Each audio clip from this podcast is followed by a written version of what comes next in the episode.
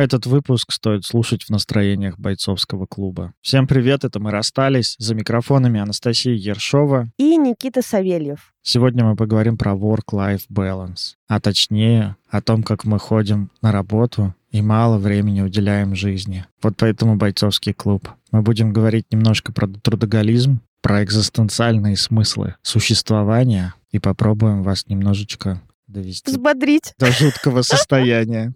Ну, вот так мы сегодня поделили роли. Плохой и хороший полицейский, который погружает в экзистенциальную тоску, и полицейский, который дает экзистенциальную надежду.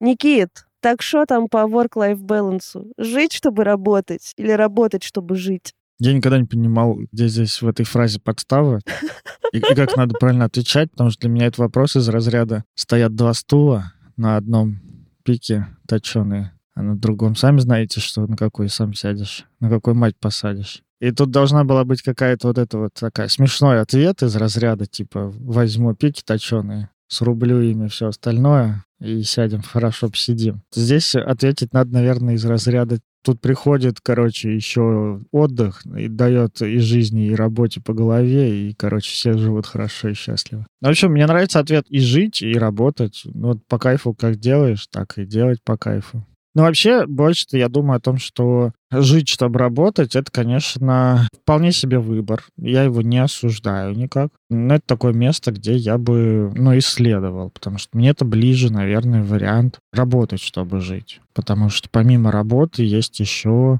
Вот мы сейчас попробуем про это поговорить. Много чего в жизни. А у тебя как? Ну, у меня точно работать, чтобы жить, потому что я не представляю своей жизни, состоящей только из э, работы. И у меня был такой период, и мне он не понравился, и я много и в терапии работала, чтобы как бы выбираться из этого замкнутого круга, что вот как будто бы работа — это все, вокруг чего устроена моя жизнь. Вот мне кажется, только последний год я прям хорошо выбралась из этого состояния. А так меня заносило периодически прям с головой. Чтобы наши слушатели, наверное, не впадали в какое-то переживание, что с ними что-то не так, я предлагаю здесь опираться не на то, как правильно, потому что здесь нет, мне кажется, правильного там вот жить, чтобы работать, или работать, чтобы жить. Если вы принадлежите какой-то одной из этих сторон, то не значит, что с вами что-то не так. Я бы здесь, знаешь, опирался на то, а есть ли у меня свобода перейти из одного состояния в другое? Э, выбор ли это мой? Потому что очень часто это не выбор. Очень часто это... Данность. Следствие, да. Очень часто я в этом не свободен. Я не могу жить по-другому. И вот когда я не могу жить по-другому, это тоже не что-то плохое, не что-то, за что надо осуждать людей, не что-то, что делает вас отвратительными людьми, а просто это место, в котором, правда, можно посмотреть, как так получилось, что вы не свободны в выборе стратегии такой, и, возможно, с этим что-то сделать. Может быть, вам это потребуется, захочется попробовать по-другому.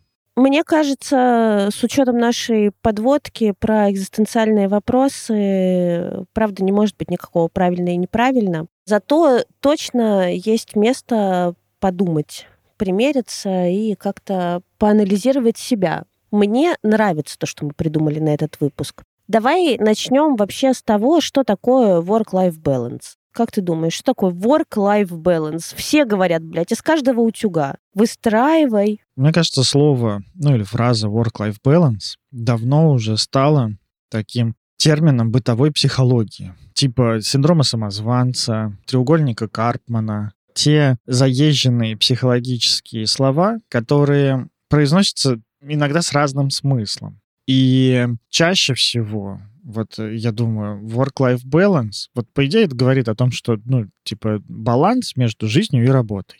Но чаще всего эту фразу используют в контексте перекоса в сторону работы. Потому что очень мало кто говорит, надо поправить work-life balance, когда у меня перекос в сторону life. Когда я, типа, очень много живу, и очень мало работаю. Или не работаю. Или не работаю. Ну, просто да. вот такой я человек. Живу на наследство, не работаю и думаю, ебать, надо бы поправить этот баланс. Что-то ворк в моей жизни стало слишком мало. В основном про work-life balance начинают говорить, когда сталкиваются с трудоголизмом, с неумением отдыхать, С виной за отдых. Да, да, да, с разными чувствами по поводу того, что я буду отдыхать или там того, что я не могу отдыхать. Когда сталкиваются с выгоранием, когда сталкиваются с неудовлетворенностью работой, когда сталкиваются с кризисом смыслов. Да, с кризисом смысла, с перфекционизмом. Слушай, для меня work-life balance — это либо что-то вот из э, таких успешных э, успехов, ораторов успешного успеха, Да,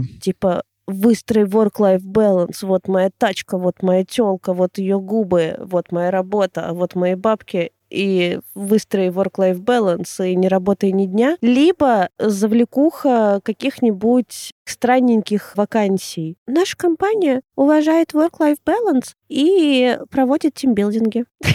Вот что-то примерно такое. и перенесли вашу кровать э, в подвал офиса нашей компании. Про work-life balance у меня такой вопрос. Что такое этот ваш work-life balance? Вот первых э, очень много в Твиттере, особенно в англоязычном Твиттере. Есть прям такая категория пользователей твиттерских. Это иногда не обязательно успешные, ну, просто типа люди, которые выдают себя за успешных предпринимателей. Иногда, правда, может быть, успешные предприниматели, которые делятся мудростью, типа вот э, я построил там стартап, или там я заработал столько денег, или я там сделал то-то, вот э, уроки, которые я понял. Не то, что я типа это осуждаю, просто я скорее иронизирую над тем, насколько это стало шаблонно, настолько, что ну, в русскоязычной сфере тоже уже начинают копировать такой тред. И там очень часто можно встретить историю про work-life balance разными очень советами. Иногда с советами дельными, а иногда с советами, которые, ну, такие, знаешь, ошибка выжившего. Помогли только мне. Будем называть их дельные и бездельные вопросы. Ой, эти советы. Иногда дельные, иногда бездельные. Вот иногда, которые построились на ошибке выжившего, типа из разряда «я купил себе новые кроссовки, поэтому, пожалуйста». И это точно сыграло в том, что я изменился.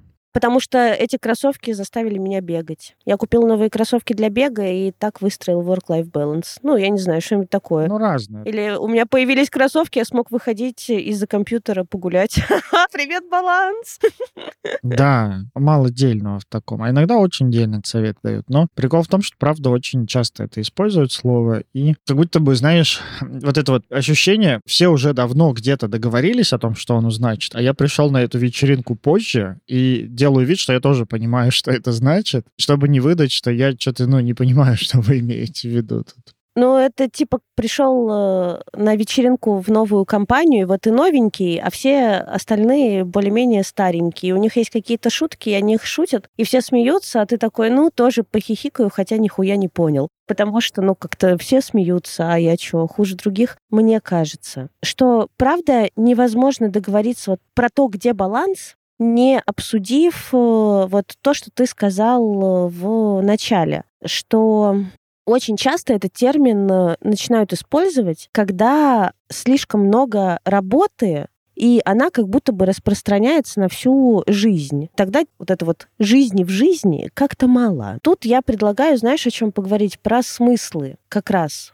про смысл жизни и смысл моей деятельности. Потому что мне кажется, что смысл собственного как бы вот существования, да, ну типа нахуя я существую, очень легко подменить смыслом своей деятельности. Ну вот я думаю, я психотерапевт, и это точно определяет некоторые смыслы, что я работаю с людьми. Ну, я еще веду просветительскую деятельность, научпоп, я бы назвала наш подкаст. Невозможно подменить то, чего нет. Ну, тормози. Конечно, у нас нет никакого глобального смысла жизни. Типа вот для всех открываем книгу и по алфавиту. Как тебя зовут? Никита. Ага, вот у Никит такой смысл жизни, а вот для Насти такой смысл жизни. Или у Стрельца такой смысл жизни, а у Козерога другой. Так, конечно, невозможно. Но весь прикол смысла жизни, что его не существует, поэтому каждый человек вынужден сам себе его придумывать. И отсюда у нас всякие клише, типа дети — смысл жизни, блядь, развитие — смысл жизни, счастье — смысл жизни. Знаешь, это и трудоголик, и лентяй одинаково разлагаются после смерти. Всего хорошего, ребят.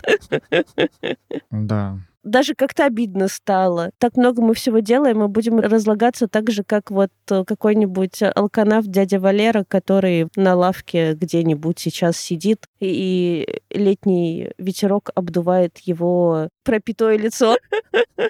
То, что ты сейчас говоришь, очень часто используется, чтобы манипулировать и вгонять людей в стыд. Серьезно? Да, да, то, что ты сказал, я вот думаю, типа вот ты сейчас работаешь, впахиваешь, страдаешь, тоже от всяких э, инфобизнесменов слышно. А я вот работаю 4 часа в неделю. Я вот э, отдыхаю на Мальдивах. Или вот я с семьей выбрался на речку, а ты вот в это время даже близких не видишь. Покупай мой курс. Блин, ну это как люди, которые работают в офисе во время отпуска, выкладывают какую-нибудь э, фотку, правда, от воды или с коктейлем, от бассейна, там, не знаю, с речки, с моря, и пишут «хороший понедельник». А я думаю, о, прикольный понедельник.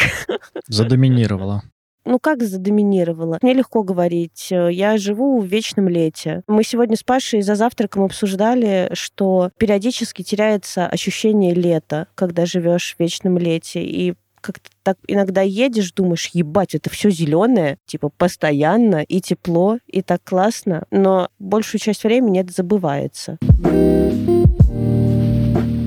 Спонсор сегодняшнего выпуска – платформа для онлайн-тренировок Fit Zen. Короче, Настя, я же когда-то ходил в тренажерный зал. Сейчас не хожу, хожу просто на турники, потому что переехал. Но когда ходил, знаешь, как сложно было понять, что мне делать? Представляю. Я, когда заходила в зал в первый раз, у меня глаза разбегались от количества тренажеров. Понятия не имела, что с ними делать. Ну вот, тренер вообще не помешал бы. Но тренер – это дорого. Да, я не всегда совпадал по вайбу с тренерами в залах, где занимался. В итоге я где-то нашел программу тренировок Криса Хемсворта и стал по ней заниматься. Ну и что, стал ты новым Тором? Не, пару килограмм мышц не хватило. Но тогда я понял, насколько круто иметь под рукой продуманную программу тренировок. Вот в приложении Fit Zen как раз такие. Я попробовал там программу для парней, трехдневный сплит называется. Вот примерно такая же у меня и была, когда я хотел быть как Крис Хемсворт. Только в Fit Zen есть еще и видео, как каждое упражнение выполнять. Мне тогда такого не хватало. Там, кстати,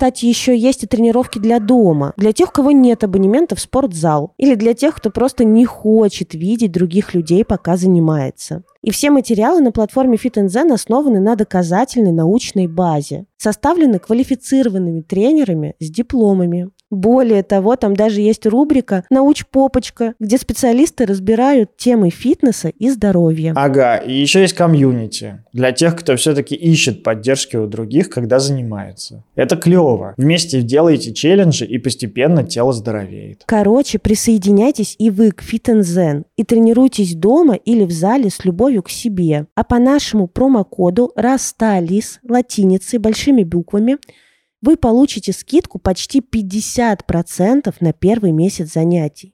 Попробуйте всего за 490 рублей. Ищите ссылку в описании к этому выпуску, присоединяйтесь к Fit Zen и тренируйтесь дома и в зале с легкостью и любовью к себе. Work-life balance. С одной стороны work, с другой стороны life. Как может выглядеть баланс здесь? Не баланс, вернее, а как может выглядеть здесь положение весов? Значит, самое известное для нас работа перевешивает, жизни нет. Другое, гораздо реже произносимое, называемое проблемой work-life balance, это когда работы нет, жизни много. Когда работы э, мало и жизни много, хейтеры кричат «содержанка». Блять, я обожаю этот мимасик, что жить надо так, чтобы все вокруг э, говорили да, она содержанка.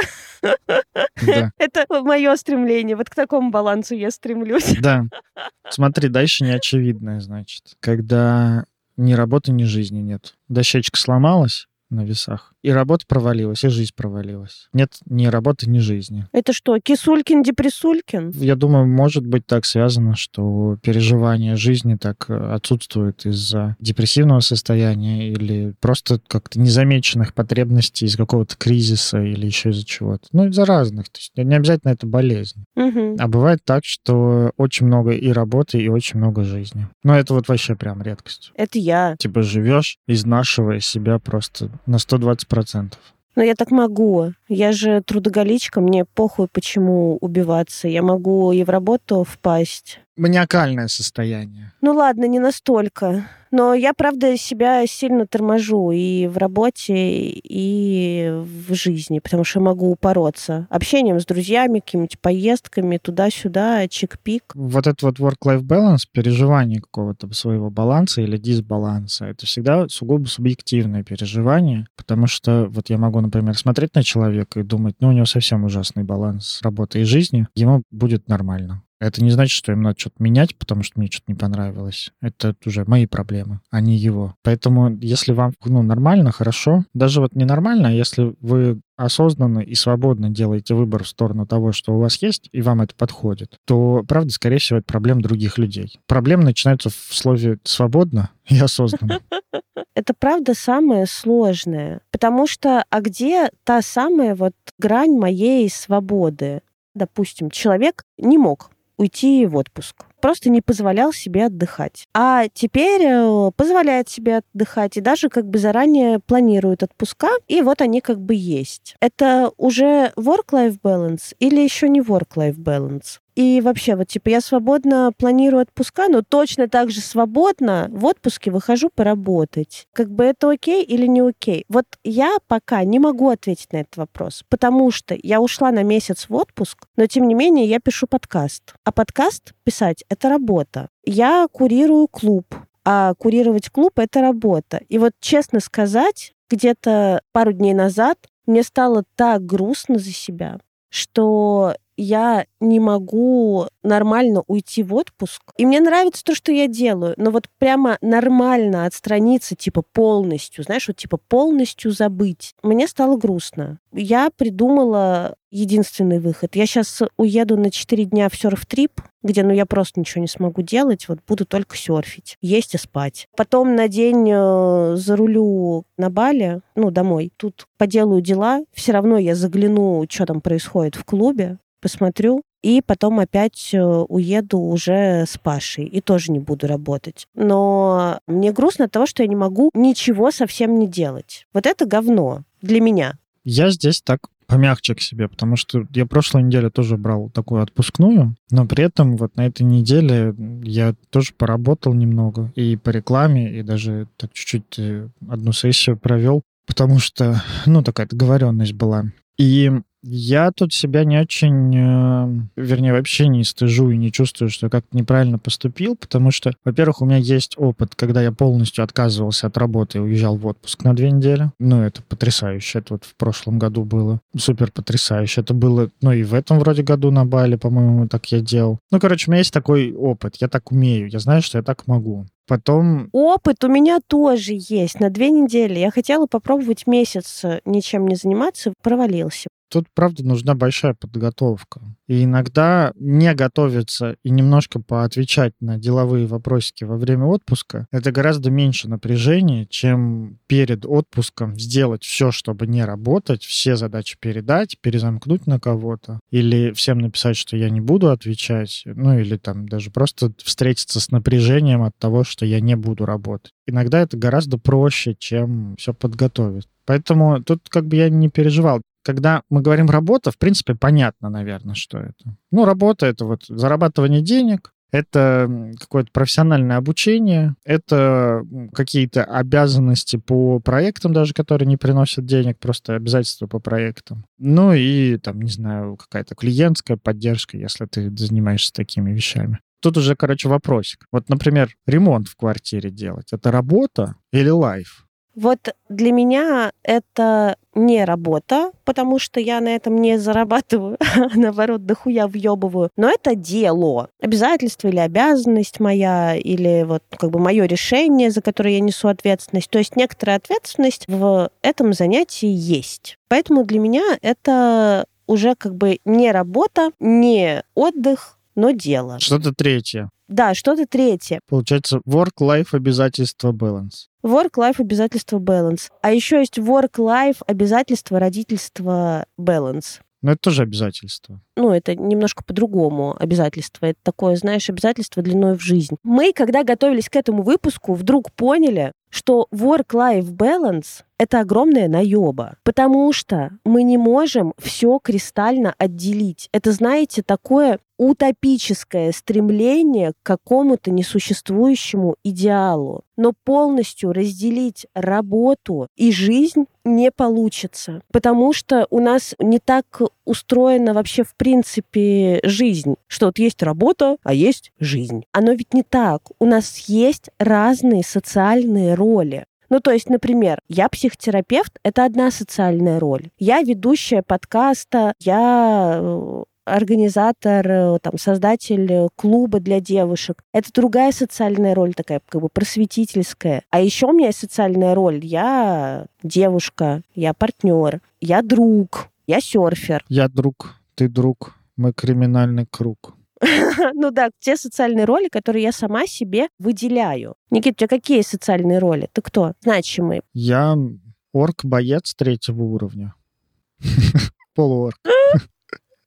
Полуорк. Блядь, ты что, полуорк? Ты же эльф. Ну нет, я еще параллельно еще и эльф-охотник, а еще параллельно я нежить-волшебник. Ну, просто разные компании. Да ты просто пекарь-дальнобойщик. Сам пеку, сам развожу. Что за нежить-волшебник? Ну, вот я думаю, про что вот ты говоришь такой про баланс, да, про социальные роли. Вот мне правда очень откликается, а я еще думаю, вот у меня была раньше какая-то идея, что вот баланс это 50 на 50 всегда.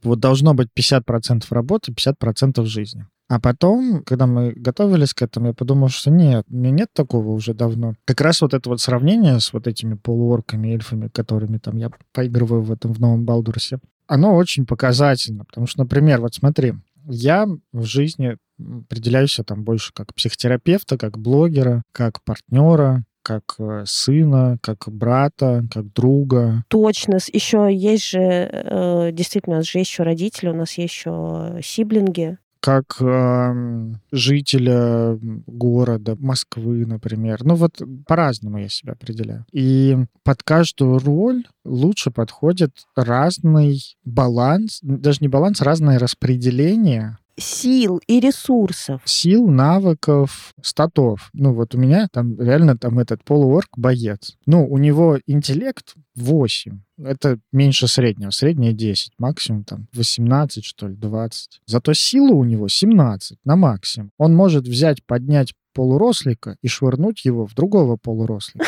Но, например, решить загадку он не может. В балансе ли он? Был ли бы баланс, если у него сила была бы 10, и интеллект был бы 10. И харизма 10. Все по 10. Харизма, ловкость, интеллект, выносливость. Ну, это был бы такой себе боец. Такой себе. Он бы в бою стоял бы. Вдруг задался бы вопросом, а зачем мне брать полурослика и кидать его в другого полурослика? Да, да, если да, да, можно да. договориться. Нет, самый прикол в том, что ну, у него ничего хорошо не получится. У него получится все средненько. И договориться он сможет раз через раз. И бросить полурослика он раз через раз сможет. И ударить сильно он раз через раз сможет. Только когда поел. Да. И вот он стоит такой в бою, получает по щам, потому что сила у него небольшая, выносливость у него небольшая. Вот у него кровь течет, и он такой, ну зато я чуть чаще могу решать загадки. Ну нет, так не работает. Вот если ты решил, что ты боец, то тогда логично, правда, чтобы у тебя сила, выносливость была вкачана максимально, чуть-чуть добавить там ловкости выше среднего, а интеллект, харизму, ну, ими можно пренебречь. Вот точно так же, если ты психотерапевт, то да, ты можешь пренебречь тем, что, например, работаешь 40 часов в неделю, и работать меньше. Но при этом ты не можешь пренебречь каким-то напряжением, вот этим внутренним психологическим напряжением, которое приходится выносить, работая с клиентами, либо даже просто супервизируясь и обучаясь. Ну вот, моя супервизия супер сложная. Мне кажется, я так не потею, и у меня голова так не раскалывается нигде, кроме как на супервизии. Потому что любой мой вопрос, типа, где я спрашиваю, вот я с клиентом делаю так. Это правильно? Мне супервизор говорит, а ты как думаешь? И я думаю, сука. Я говорю, ну я вот так думаю. Это правильно? Говорит, а почему ты думаешь, что это правильно? Я такой, блядь. И ведь неизвестно, я правильно сейчас сказал или неправильно, потому что, может быть, правильно, просто меня проверяют. Это забавно. Понятно, что разные терапевты ходят по-разному, но это прикольно. Потому что я тоже много думаю на супервизии. Ну вот, да, да, да. Но никогда не в сторону, как правильно. У меня такой период или еще что-то, правда, я так очень подвержен тому, чтобы вот мне побольше людей, ну, каких-то очень умных, важно умных, потому что я просто у абы кого не спрошу, чтобы они сказали, как правильно, я так сделал. А тут у меня огромное напряжение от того, что мне не говорят, как правильно, и предлагают самому рассуждать, опираясь на себя. И, с одной стороны, правда, я строю охренительный какой-то там внутренний фундамент, и у меня там все больше получается как-то опираться на себя. Это очень классное переживание. Но цена за это огроменная ну, реально напряжение надо огромное выдерживать. Но при этом я как терапевт могу работать 10 часов в неделю, при этом зарабатывать там сопоставимо, например, с кем-нибудь, кто работает на работе 40 часов в неделю, в 4 раза больше по времени. Например, или вот боец ММА. Правда, мне нужно много силы, много времени проводить в зале, мне нужно там сгонка веса, мне нужно тренироваться. Но, например, каким-то психическим здоровьем я могу пренебречь. Или, например, я могу пренебречь каким-то образованием. И наоборот, я вот как терапевт могу позволить себе небольшое пузико, но, например, не могу позволить себе быть без терапии. И вот здесь work-life balance, короче, я прихожу здесь к такому тезису, что это не 50-50, а это набор каких-то решений, которые подходят, ну вот как ты описываешь, под мои конкретные роли под мой образ жизни, правда, под мои социальные роли, про то, как я себя определяю. Фантастическое упражнение было у нас в клубе на эфире про деньги. Моя подруга, психотерапевт, его давала. Оно звучит так. Написать презентацию себя на три минуты, не говоря о своей работе. То есть кто я без работы. И я искренне рекомендую, если вы задумываетесь как раз про баланс работы и отдыха, сесть и сделать это упражнение. Написать презентацию о себе, кто вы без работы. И это прикольно, что когда я села писать это упражнение, первое, что написала, ну, я психотерапевт, потом думаю, Настя, ну еще и дурочка. Типа в первом предложении. Миссия провалена и начинает всплывать, кто я, что вот я друг, хороший друг, там, что я умею дружить, что я умею заботиться, а еще то, то, то, пятое, десятое. Именно так мы достаем свои социальные роли. У меня есть пример. Давай. Меня зовут Кира Йошикага. Мне 33 года. Мой дом находится в северо-восточной части Морио, в районе поместий. Работаю в офисе сети магазинов Камию и домой возвращаюсь самое позднее в 8 вечера. Не курю, выпиваю изредка. Ложусь спать в 11 вечера и убеждаюсь, что получаю ровно 8 часов сна, несмотря ни на что. Перед сном я пью теплое молоко, а также минут 20 уделяю разминке, поэтому до утра сплю без особых проблем. Утром я просыпаюсь, не чувствуя ни усталости, ни стресса, словно младенец. На медосмотре мне сказали, что никаких проблем нет. Я пытаюсь донести, что я обычный человек, который хочет жить спокойной жизнью. Я не забиваю себе голову проблемами вроде побед или поражений и не обзавожусь врагами, из-за которых не мог бы уснуть. Я знаю наверняка, в таком способе взаимодействия с обществом и кроется счастье. Хотя если бы мне пришлось сражаться, я бы никому не проиграл. Нормально? Ну, такое себе, очень одинокое описание. Но он маньяк. Это главный злодей одного сезона Джорджа. Кроме предложения про работу, да, хорошо. Правда, он маньяк. Здесь очень много одиночества, такого даже несколько психопатического одиночества. То есть у меня есть теплое молоко, и мне нахуй не нужны друзья. А еще сюда точно добавятся друзья, добавятся родители, добавятся, ну, то есть, может быть, я хозяин собаки или кошки. И это тоже вообще-то что-то, что определяет человека. Или я сам кошка. Да, я сам кошка. И это тоже определяет вас. Мне кажется, что секрет вот того самого work-life balance, это не секрет на самом деле work-life balance, это секрет баланса между сферами. И самое главное, не какого-то баланса который прописан в книге «Как правильно жить» на 38-й странице, а тот баланс, который мы сами себе выстраиваем. Поэтому хорошо бы делать так периодически, знаете, инвентаризацию собственной жизни, потому что какие-то роли могут уходить на второй план. Не знаю, ну прожила я расставание, да, то есть или там сейчас проживаю расставание, И правда, вот такая роль быть чьей-то девушкой, там, быть чем-то мужчиной, быть чем-то партнером, она уже мне становится не актуальна. И я не трачу сейчас на нее время, я не хожу на новые свидания. Но у меня появляется роль э, посетителя психотерапии. И это вот какая-то такая данность на какой-то период времени. Ну, или, например, э, правда, у меня был какой-то такой перекос в сторону того, что я прям очень хороший друг, и у меня много друзей, и я уделяю много времени. Но я совсем забил, например, на какую-то вообще-то важную для меня роль, э, что я танцор, например. Люблю вот танцевать, у меня хобби такое, или что я серфер. Я забыла, что я люблю серфить, например, потому что у моих друзей проблемы, и я гоняю их, спасаю бесконечно. Я вообще по жизни бродяга. Папин бродяга, мамин симпатяга. Или я аристократ. Ищу свою леди. Это я кому-то описание на Тиндер придумал. А, блядь, Тиндера нет у вас. На мейл знакомства. Я бродяга, ищу свою леди.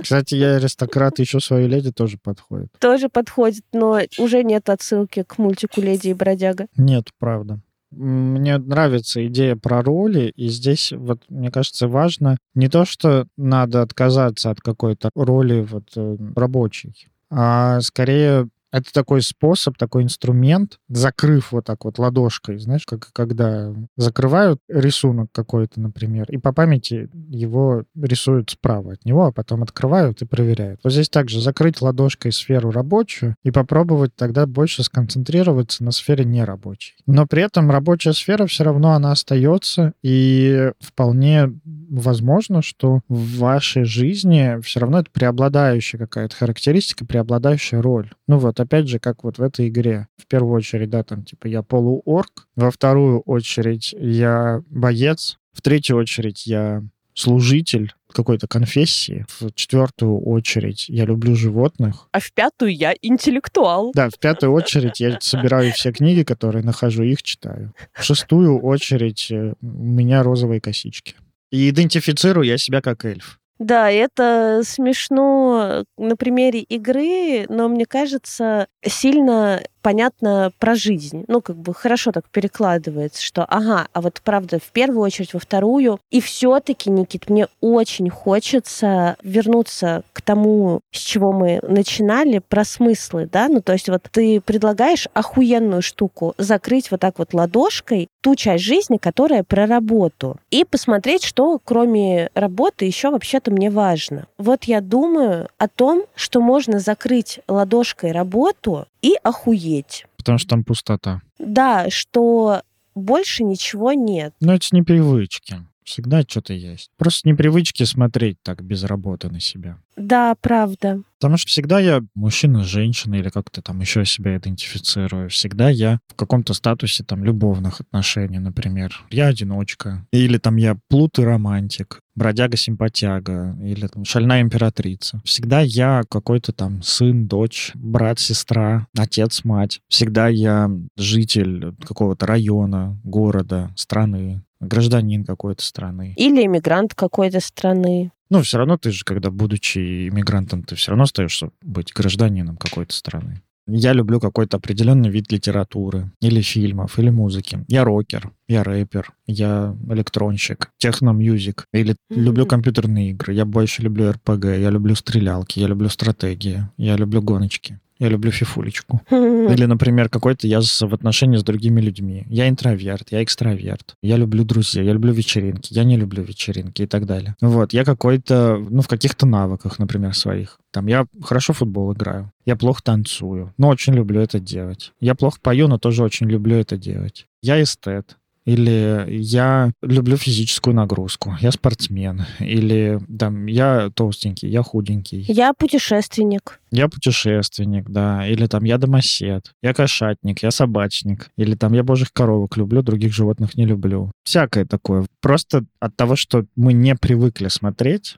туда. У нас нет навыка определять себя через что-то помимо работы. А еще, мне кажется, такой преступная идея подумать о себе, о том, что я, например, могу не работать. Она так мало возможно, когда у тебя, правда, немного средств к существованию. Нет никакого ни наследства, ни квартир, которые ты бы мог сдавать, ни какого-то капитала, ну, поддержки со стороны тех, кто тебя обеспечивает. Но, вообще-то, так люди живут, и немалое количество людей живет вообще не работая. Либо работая очень мало. Особенно для тех, кто много работает. Мгм. Мне кажется, это будет очень такой интересный эксперимент представить себя в роли того, кто не работает. Например, в роли того, кто ну, много поработал, там, сделал какой-то стартап, продал его там за какие-то там миллион-два долларов, положил этот капитал и на проценты живет. Или, например, представить себя наследником нескольких квартир в Москве, которые я сдаю через агентство. Мне, мне даже париться не надо по этому поводу, как они сдаются, кому они сдаются и так далее. Получаю деньги и живу.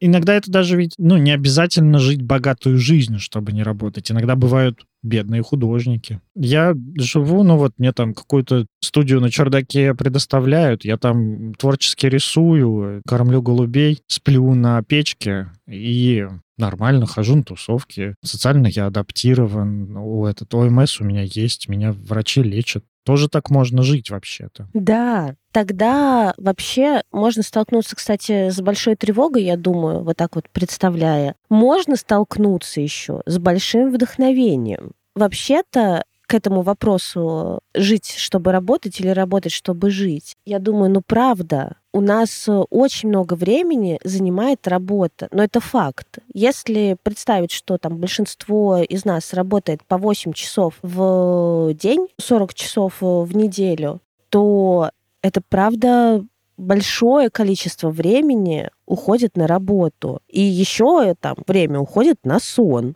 И все. Еще много времени уходит на ТикТок. Ну да, и получается, что на все остальные социальные роли я такой, о-о, а времени-то маловато. Отсюда еще, мне кажется, возникают э, вопросы, что а успею ли я реализовать в своей жизни все свои хотелки? Нет. И тут тогда, правда, важно определить, а какая хотелка для меня основная. Какие основные хотелки я бы вот вообще-то хотел успеть реализовать. Вот здесь есть два таких подхода, например, вот в этом вот определить.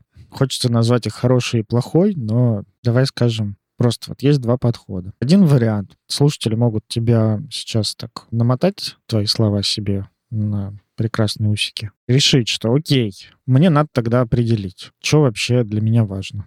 И начнут из головы выбирать, что им важно. В этом году модно семья. Мы будем семью выбирать. Или э, выбираю себе определение миллионера, послушав про несколько квартир в Москве. По-разному. Или там посмотрели на друзей. Вот кто-то правда нравится, вот тоже делает такое. Я тоже хочу так. И вот так себя определю. Поэтому вот нести ее как, э, знаешь, на флагштоке такое знамя. Буду его нести, всем показывать. Но на самом деле чемодан без ручки, потому что то, что не отражает моих потребностей, вот всякие такие социальные роли, в которых не заложены мои потребности, а заложена всякая социальная хуйня и всякое социальное давление, естественно, никакой радости не принесут. Да. То есть, э, если как бы я выбираю семью, потому что надо, или я выбираю быть спортсменом, потому что, блядь, надо с подтянутой жопой ходить, то хуйня полная. Это моя роль, потому что она меня будет прибивать ко дну, а не радовать. А другой вариант как раз вот в замечании собственных желаний, собственной потребности, собственных чувств.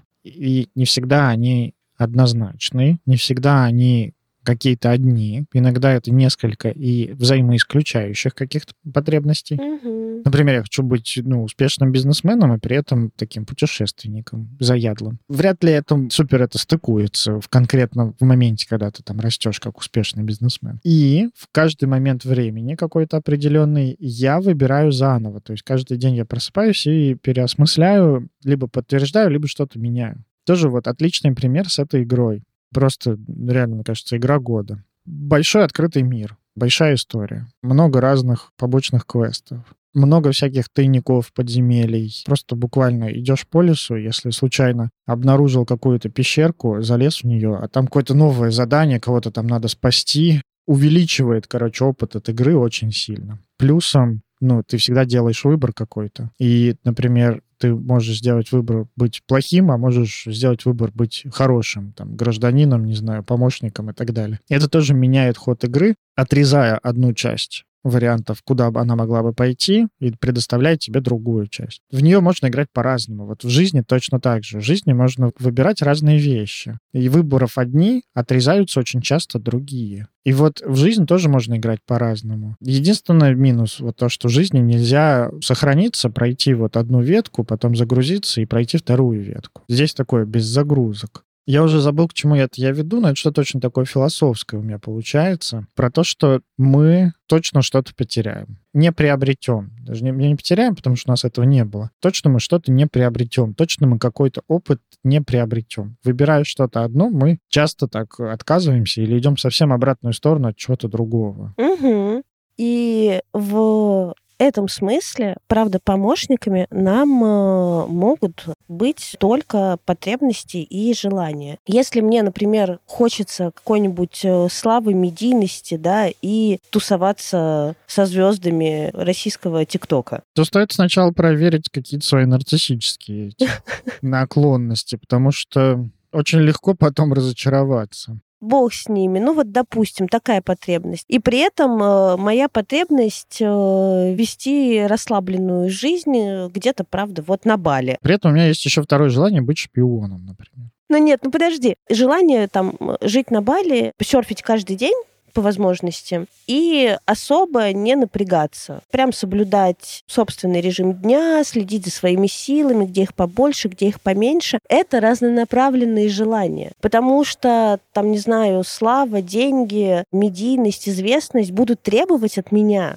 того, чтобы я что-то пробовал, вел блог, как-то себя развлекал, все равно пушил, все равно снимал там контент, даже если мне вот прямо сейчас вообще не хочется ничего снимать, но мне вот надо, у меня есть цель. Прикольно, но это одна задача. И, скорее всего, придется жертвовать серфингом каждый день и такой супер расслабленной жизнью. Это если мы какие-то более такие жизненные примеры приводим. Ну, или мне, правда, хочется супер карьеру в своей компании, поэтому я беру на себя там новые задачи, все время прошу каких-то новых вызовов у руководителя, как-то расту, обучаюсь, беру дополнительное обучение, то, ну, явно мне придется пожертвовать чем-то, что я делаю как бы в свободное время, просто потому что этого свободного времени станет тупо меньше. Время не наебешь. Время — это вообще такой ресурс, который не восполняется. Время — это вот ресурс, который мы только тратим. При этом это ресурс, потому что мы им сами управляем. Куда тратить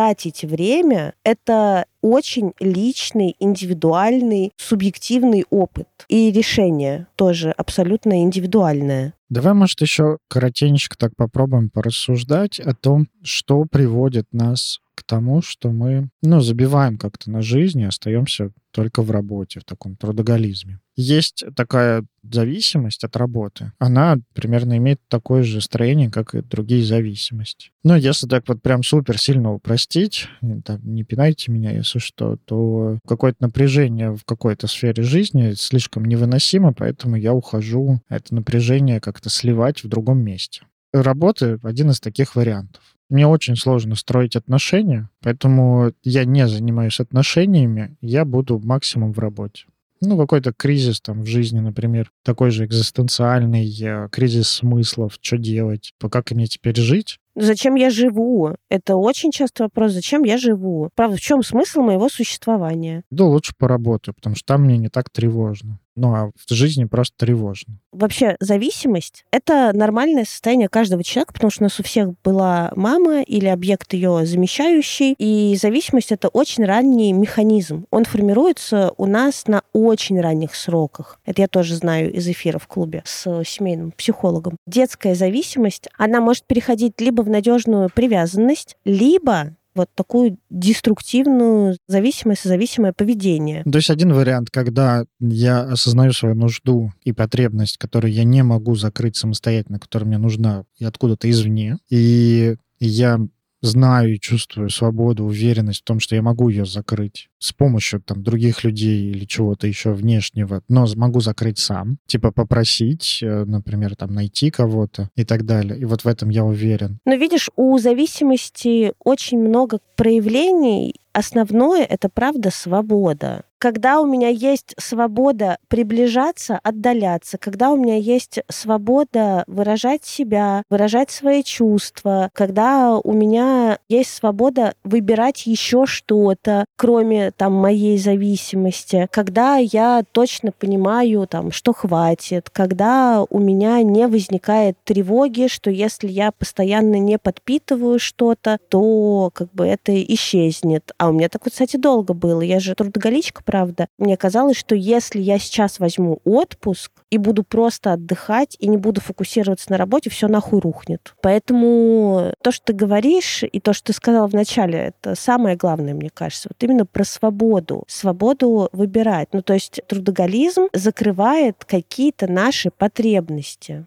эмоциональные, как и любая зависимость, закрывает наши потребности. Либо какую-то нашу боль мы пытаемся закрыть этим способом. Боль тоже про потребность. Конечно, это от нереализованных потребностей. Ну, то есть, как бы это же не просто вот так боль. Да-да. То есть мы же не пытаемся трудоголизмом закрыть боль от перелома руки. Не такую боль. Ты же говоришь про эмоциональную боль. Потребность плюс боль без лечения самой этой боли, ну, без ну, какой-то работы с этой болью, это прямой путь к тому, что не будет хватать закрывать. Вот будешь работать, а все равно болит такую банальщину скажу. Потребности иметь хорошо, но когда вот э, эти потребности рядом с ними еще что-то очень сильно болит, это плохо. Ну, не плохо, а просто тяжело жить с этим. Тяжело, да. Ну и вообще ты говоришь там про трудоголизм. Я думаю, работа — это хорошая подмена смысла сам рассуди. У меня есть какое-то дело, которым я занимаюсь, а еще куча социальных идей, что, блядь, найди дело жизни, ни дня не работай, что, значит, э, если ты нашел свое призвание, то будешь э, кайфовать 24 э, на 7 и расцветать. Или что, ну, типа, все в этом мире за деньги надо зарабатывать. И это же, блядь, правда, что все в мире за деньги. Ну, не все, не все. Это важно осознавать, когда не все, потому что... Чувство не за деньги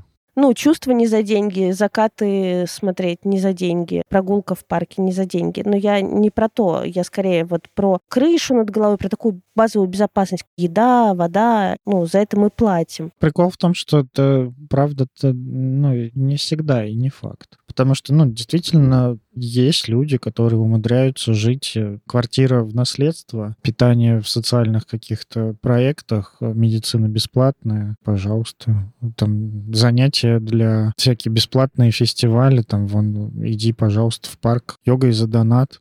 за ваше спасибо. Как там говорят-то? Пожертвование по карме, что ли? По душе?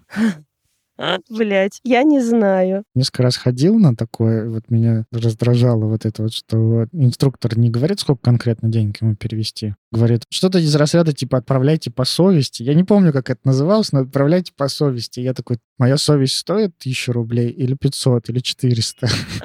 Я вообще совестный или бессовестный? Да, или вообще у меня совести нет, и я могу не заплатить уже когда я не хотел, я оставался в чатике, а потом видел из разряда, кто не перевел за сессию. Я думаю, ну, когда ты ставишь скрытые контракты, будь готов к тому, что все пойдет не по плану. Ладно, тут мы уже отдаляемся. Я думаю, правда страшно рассуждать, зачем я живу. Если с такой формулировкой вопроса, типа, зачем я живу? Но это страшный вопрос. Потому что придется столкнуться с конечностью этой жизни. Да, и с бессмысленностью еще придется столкнуться. А вот если работа дарит смыслы, и это еще такая наша некоторая как бы культура и данность, нам, правда, работодатели подсовывают смыслы. Да. И тогда это хорошая компания с миссией. И всем хочется тоже, вот, чтобы у меня был смысл моей деятельности. Блин, и слава богу, потому что, ну, врачей психотерапевтов без этого бы не было. Это правда. Потому что можно вкладывать столько же сил, сколько вкладывают врачи или там психотерапевты, или пожарные, или МЧСники, или те, кто работают с малообеспеченными гражданами, или те, кто работают с инвалидами, ну, какие-то социальные профессии. Да, да, да, да. Но при этом я не против этого. Это заебись. Но тогда нужно отделять, что это смысл моей деятельности. Смысл, который мне, ну, мне подходит, который я беру. Подожди, это смысл моей деятельности. Угу. А я больше, чем моя деятельность. И тогда какие еще смыслы для баланса мне надо добавить? И вообще не зазорно, если окажется, что один из смыслов это правда вот э, оставить после себя детей. И будет незазорным, если один из смыслов правда создать какую-то вот крепкую пару, хорошие отношения. Не зазорно брать себе там один из смыслов. Правда, я люблю петь и пою плохо, например. А я хочу научиться петь хорошо. Вот как бы это мой смысл. Один из. И, пожалуйста, не ищите себе какого-то глобального смысла. Найдите маленькие. И самое главное, как бы осознавайте, что в каждой вашей сфере, в каждой вашей роли этот маленький смысл может быть отдельным. Не нужно ставить себе смысл «хочу стать, блядь, многоруким, многоногом и все делать на пятерочку. И распределить свое время равномерно между всем, чтобы я там, не знаю, 4 часа в неделю работаю, 4 часа в неделю мама, 4 4 часа в неделю шальная императрица, а 4 часа в неделю жена, соратница и вообще просто охуенная пара моего мужчины. Ну, так э, не получится. А получится как-то по-другому, в каком-то другом соотношении процентном. Мы не сможем разорваться, к сожалению или к счастью, поровну между всеми нашими ролями. И вот это как раз индивидуальный баланс. Мы опять пришли к этим экзистенциальным данностям, что смерть, бессмысленность, одиночество и что там четвертое? А, свобода, отсутствие свободы такой, опять мы к этому пришли. А я думаю, да, опять э, мы к этому пришли. И мне кажется, это освобождающе. Что если не надо искать какой-то правильный смысл жизни, значит, можно найти какой-то свой маленький и не стыдиться этого. Можно и большой найти. Можно большой найти. Как бы видишь, мне тут хотелось бы все-таки избегать гигантизма. Слушай, я вот э, предлагаю передать ответственность слушателям за этот гигантизм, потому что ничего плохого в большом смысле жизни нет фигня начинает происходить, когда я этот смысл беру без эм, опоры на реальность. Потому что, ну, mm. правда, если ты мультимиллиардер, правда, ты можешь, например, спонсировать небольшую страну в Африке, чтобы она напала на другую страну в Африке. Или там, если ты можешь э, заняться благотворительностью и обустроить везде систему канализации или там накормить какое-то население чем-то, то да, вполне себе глобальная цель здесь, ну, глобальный смысл какой-то здесь подойдет. А если ты, ну, типа, живешь в Бутово, там, работаешь э, мерчендайзером, берешь себе смысл жизни изменить мир, ну, тогда ничего в этом плохого смысле нет. Просто, скорее всего, ты будешь постоянно натыкаться, запинаться об реальность, что... Запинаться об развязанный пупок. Вот здесь там больше получится смысл завести семью, там, родить детей и как-то с ними... Ну, получится поменять, э, например, что-то близлежащее. Да, да, позаботиться о подъезде. Видела какой-то видосик, где дедульечка как раз э, живет такой на пенсии художник, и он красиво э, расписал подъезд. Все жильцы счастливы. Это сериал «Основание». Там дедулечка расписывает подъезд. Нет, я тебе серьезно говорю, это какая-то российская глубинка. Да я понимаю, это просто шутка для тех, кто «Основание» смотрел. Потом э, частая история у нас бабушки, которые в родительском доме жили, жили, ну вот где у меня родители живут, там полисадник рядом с подъездом, вот как бы полисадник облагораживают. Субботники проводят. У нас была детская площадка, мы качели красили. Субботники у нас были э, раз в год. И это тоже вообще-то большой смысл. Прийти на субботник и сделать двор красивым. Это тоже достаточно большой смысл. А я предлагаю даже не пытаться оценивать смыслы большими или маленькими. А тогда зачем ты сказал, что можно найти большой смысл? Я говорила про маленькие смыслы для каждой сферы, поэтому они как бы маленькие. Я предлагаю оценивать смыслы не вот с нарциссической позиции, типа больше, меньше, важнее, не важнее, круче, хуже, а именно с ну, какой-то технической вот соответствие с реальностью. С невротической это называется, с такой с чувственной. Вот типа этот смысл мне подходит, берем. Не подходит, пошел он нахуй. Это вот с невротической. А еще есть какой-то, ну, такой адекватной реальности э, оценки. То, что mm. это по моему размеру. Ну, это тоже, по идее, нарциссический, просто здоровый нарциссический. Потому что здоровый нарциссизм — это про понимание своего размера, понимание своего ближайшего какого-то круга развития и ну, нахождение в нем. Не больше и не меньше, вот что важно тоже. А нездоровый нарциссизм — это когда я теряюсь тут в своих размерах и либо начинаю представлять себя каких-то огромных размеров, либо начинаю себя представлять каких-то ничтожных размеров. По сути, так вот, да, это про какой-то такой больше, ну, здоровую оценку реальности. Ну что, в общем, пришли, как всегда, к тому, что нихуя сложного, просто принимай свой размер, понимай свой размер, Вообще, будь психологически здоров в контакте с реальностью, не бери на себя многое, но и слишком мало не бери. Ты не гигантский и не ничтожный, ты нормальный, и смыслы твои тоже хороши. Нормальный. Нормальный. Получается так. Мне кажется, потрясающе. И вообще-то я даже сама про свою стала думать жизнь, а какие смыслы и вообще я вкладываю во все, что делаю, ну, во все свои социальные роли. И если я задумалась, значит, выпуск хороший получился, вот так я считаю. Потому что если я задумалась о своей жизни, то значит, не только я задумаюсь, значит, вы тоже, наверное, задумаетесь про свои жизни. Нормальный выпуск. Выпуск э, выпуском, а вы там репосты делайте, пожалуйста, ставьте лайки нам э, во всяких социальных сетях, рассказывайте друзьям про наш подкаст, пишите комментарии, как вам понравилось понравилось, что вы думаете, на какие мысли натолкнули вас наши рассуждения. И занимайтесь собой, живите хорошо, счастливо. За микрофонами с вами сегодня была Анастасия Ершова, психотерапевт, блогер, предводитель всех счастливых, руководитель клуба «Подруга подруги». Да, в клуб приходите, девчонки. Всех мы ждем. И Никита Савельев, практикующий гештальтерапевт в процессе обучения, блогер, продюсер, предводитель всех красивых, гениальный создатель гениальных рилсов и орг-боец, пекарь-дальнобойщик и нежить-волшебник. Полуорг-боец, нежить-волшебник. Геомант на секундочку. Все, всех обняли, приподняли, поставили на место. Мяу. Все, пока. Пока.